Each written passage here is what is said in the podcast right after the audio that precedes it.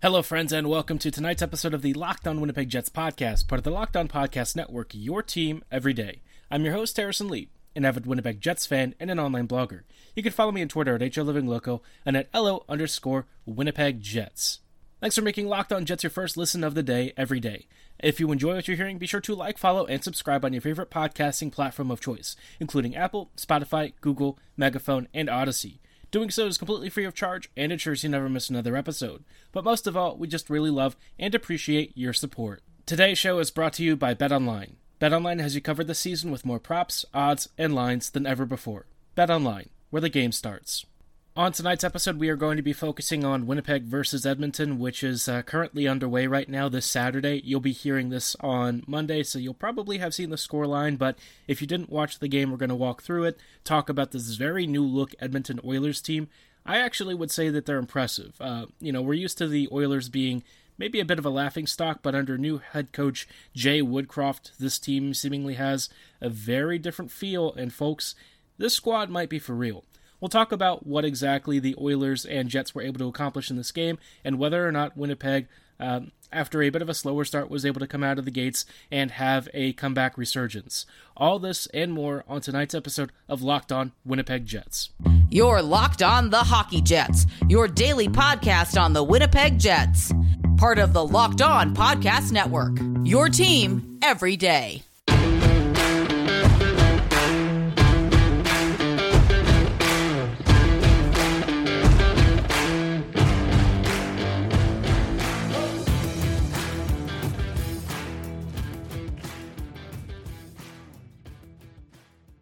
Hello, friends, and welcome to tonight's show. We are uh, kicking us off with Winnipeg versus Edmonton. We actually have an afternoon game, so it's a little bit earlier um, for those of you on the weekend who are hoping to have a free evening.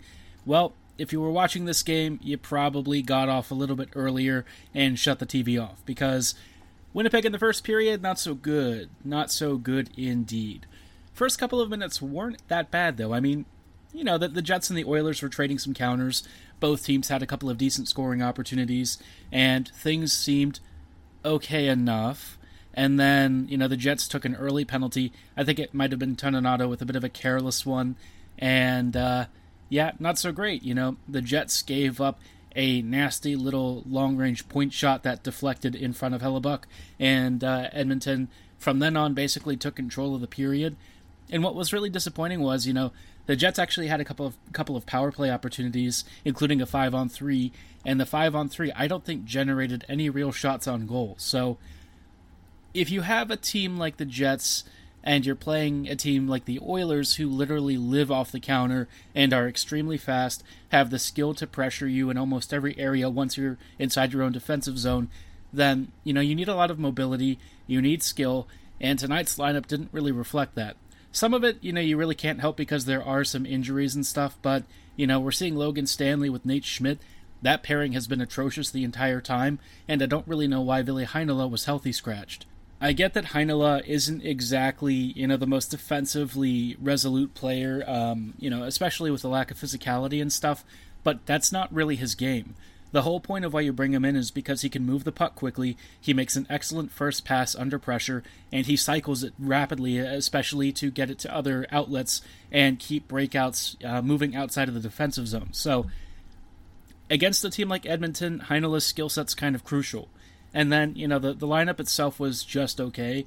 I feel like Svechnikov probably should have been put back with, uh, you know, both Connor and Dubois. Instead, we had Vesalainen in there, which you know, I, I like Vesalainen. I think that he's been a solid depth player, but if you're looking to get an offensive spark back, especially without Perfetti, then put the guy up there who was actually doing well before all of this kind of changed, right?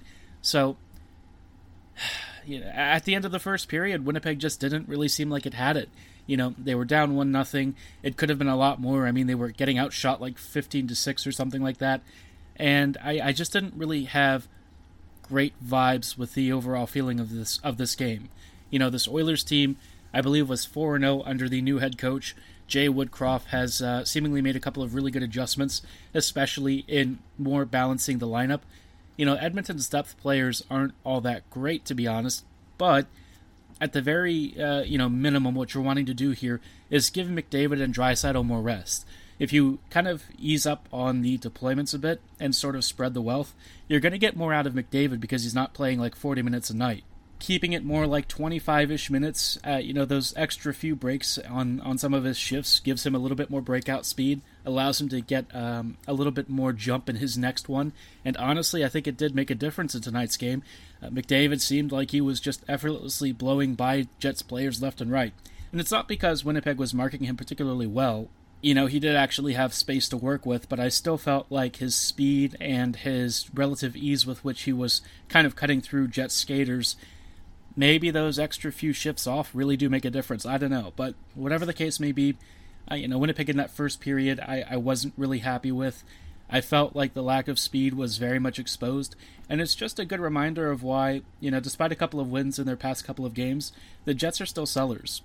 I, I think some people are maybe getting some false optimism and hope, but if you're being realistic and honest, you already know that the season's over.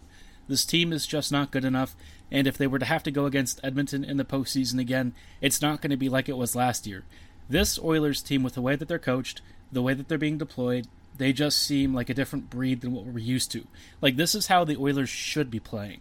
I thought Edmonton defended their own slot well. They forced Winnipeg out wide, and then on the counters, they were super dangerous. Anytime McDavid was on the ice, the Jets were just completely helpless, and even some of the guys like Draisaitl and, and uh, Yamamoto and some of the other players, they were having a tangible impact. Now, the depth players for Edmonton didn't really do a lot, but, you know, in this case, you just need them to kind of eat up a couple of shifts and uh, rest McDavid without giving too much up. And in that respect, they did exactly what they needed to. And uh, just like that, you know, they were up. They probably could have been up 3 nothing by the end of the first, and I don't really know that any Jets fans could complain about the scoreline other than being kind of pissed at the Jets' effort. So, you know, we've got two periods left. We're going to find out if the Jets can actually rally back and show us a little bit more fight, or if, like we all kind of expect, Edmonton's just going to finish them off and that's going to be it. We'll see if Winnipeg can really surprise me and turn things around. But before we do, I thought I'd tell you a little bit about why Built Bar is the best tasting protein bar on the market and can help you keep up with those pesky New Year's resolutions. It's the new year, so that means New Year's resolutions. If yours is about getting fit or eating healthier, make sure you include Built Bar in your New Year's plans. Built Bar is the protein bar that tastes like a candy bar, but it's even better for you. They make it easy to stick to your New Year's resolution because it tastes so good, you'll actually want to eat it, unlike all those other waxy, chalky, boring protein bars you're used to. Built bars are coated in 100% real chocolate and contain around 130 calories, 4 grams of sugar, 4 grams of net carbs, and 17 grams of protein. Good luck finding a candy bar that's as guilt free as Built Bars are. Ready to make the change? Go through your cupboards or all of your secret snack stashes and throw out all the junky, calorie laden, super sugary foods that you can replace with Built Bars. You don't even have to love working out. Built Bars are suitable for every lifestyle and can help you cut calories the tasty way. To get started, go to built.com and use promo code LOCKED15 for 15% off your order. Again, that is promo code LOCKED15 at checkout for 15% off at built.com. Start your New Year's resolutions off the built way. Hello, friends, and welcome back to this episode of the Locked On Jets podcast, part of the Locked On Podcast Network, your team every day. Thanks for making Locked On Jets your first listen of the day. Also, be sure to check out Locked On NHL as they are wrapping up their special coverage of the Olympics, in which we are uh, basically over with the tournaments. But you know, if you missed any of the coverage from Beijing, I highly recommend that you check them out, and you can find them on all of your favorite podcasting platforms, just like Locked On Jets. It's free to follow and subscribe, so be sure to check out Locked On NHL right now. Continuing on with this episode of Locked On Jets, we're taking a look at uh, the rest of Edmonton versus Winnipeg. We just finished the second period, and if you were hoping for the Jets to come back in this one, yikes. Uh, I'm not going to really sugarcoat this. Winnipeg just kind of sucked. And I think it's important to be honest about how this team's performance has been because, you know, a lot of folks, I think they want to be patient. They always say, oh, you know, the, the Jets are going to recover, things are going to be fine.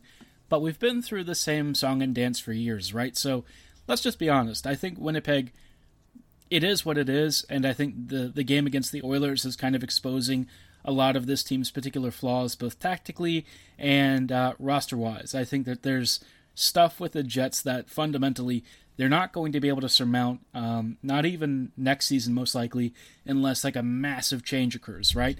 So in the second period, Winnipeg kind of at least they got a few more shots on goal, is what I'll say. But for the most part, Edmonton's counter and stuff remained really dangerous. Um, Edmonton off the rush, especially when McDavid was on the ice, immediately put the Jets under pressure.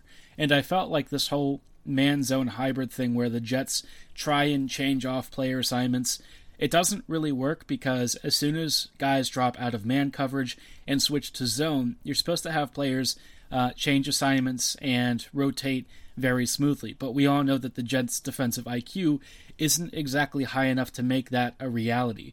Oftentimes, guys kind of look around, they're talking to each other, they don't really know what's going on. And I think one of the best illustrations of this was when there was a four on four and Pionk and Schmidt were playing together on the ice. Um, and Schmidt was trying to pressure a puck carrier after I think Pionk had let his assignment go.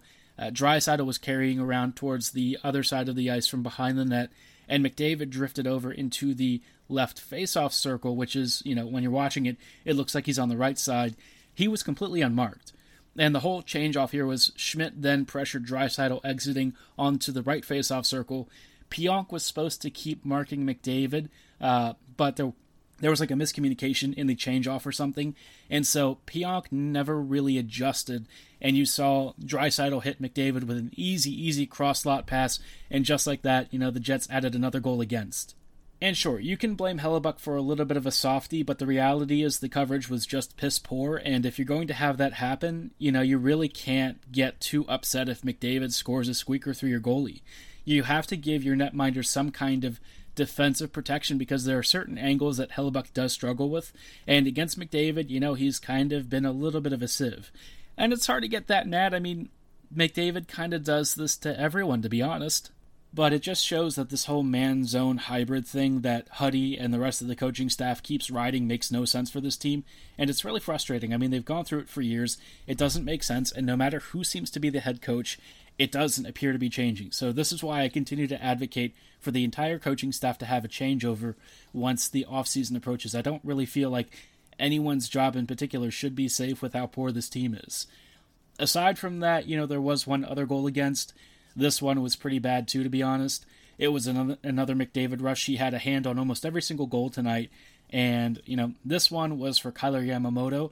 Initially, Stastny had chased Yamamoto effectively enough, um, even Scheifele was trying to get into McDavid's back and kind of throw him off balance, but of course McDavid still got the pass off.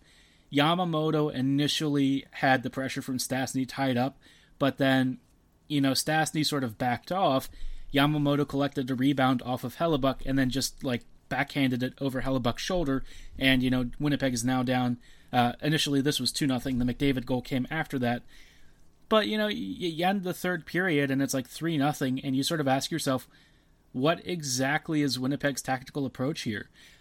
If you're just trying to survive and hope that Hellebuyck carries you against this Oilers team, you're going to be in a lot of trouble. And I feel like Winnipeg just had no answer for any of these odd man rushes or just Edmonton's rush in general. The counters were always dangerous. The Jets always looked disorganized. Guys were missing assignments left and right. And uh, Edmonton really took control. And that second period, especially towards the latter half of it, the Jets really had no shots on goal. They weren't creating many chances. This might honestly have been some of Koskinen's easiest work over the last few weeks. So it's just, for me, it's very frustrating to watch. Um, we've seen this happen with this team many a time before. Past couple of years, they were basically playing at like a lottery pick kind of level. So is anyone really surprised? No. I think my only goal now is just to sort of hope that the Jets have um, enough wherewithal to recognize that come trade deadline, it is time to sell. Don't even bother looking for rentals. You know, let some guys go who probably should be seeking opportunities elsewhere and can really show their quality for an actual contender.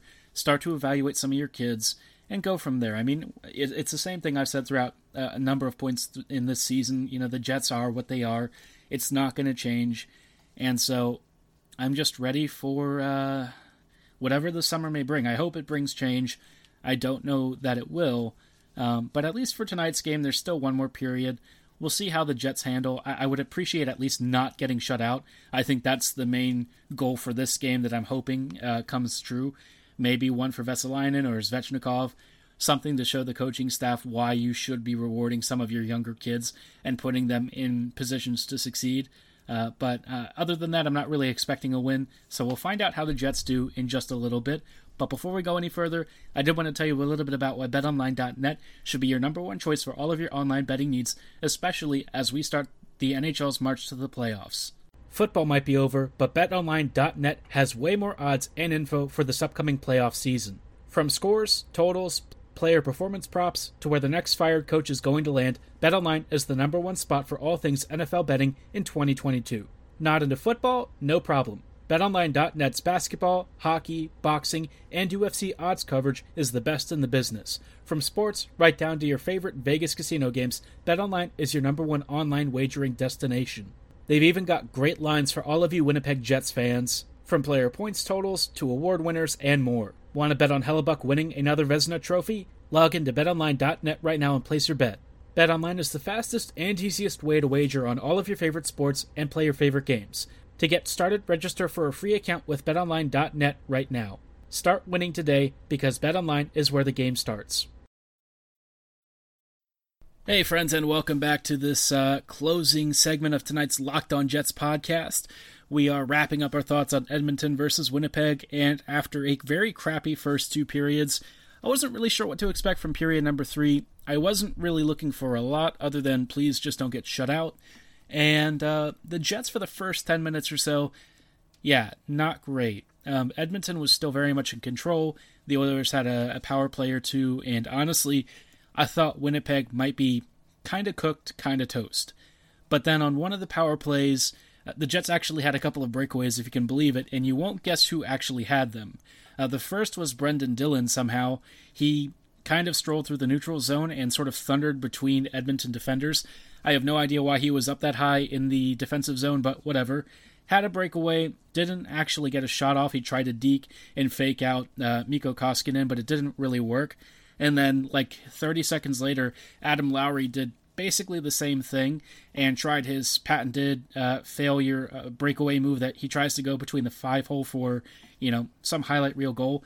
This one only worked because it somehow got through Koskinen's pads as he slid into the net, which was really funny to watch. Uh, it wasn't the prettiest finish of Lowry's career, but at that point, you're not really looking for class or elegance.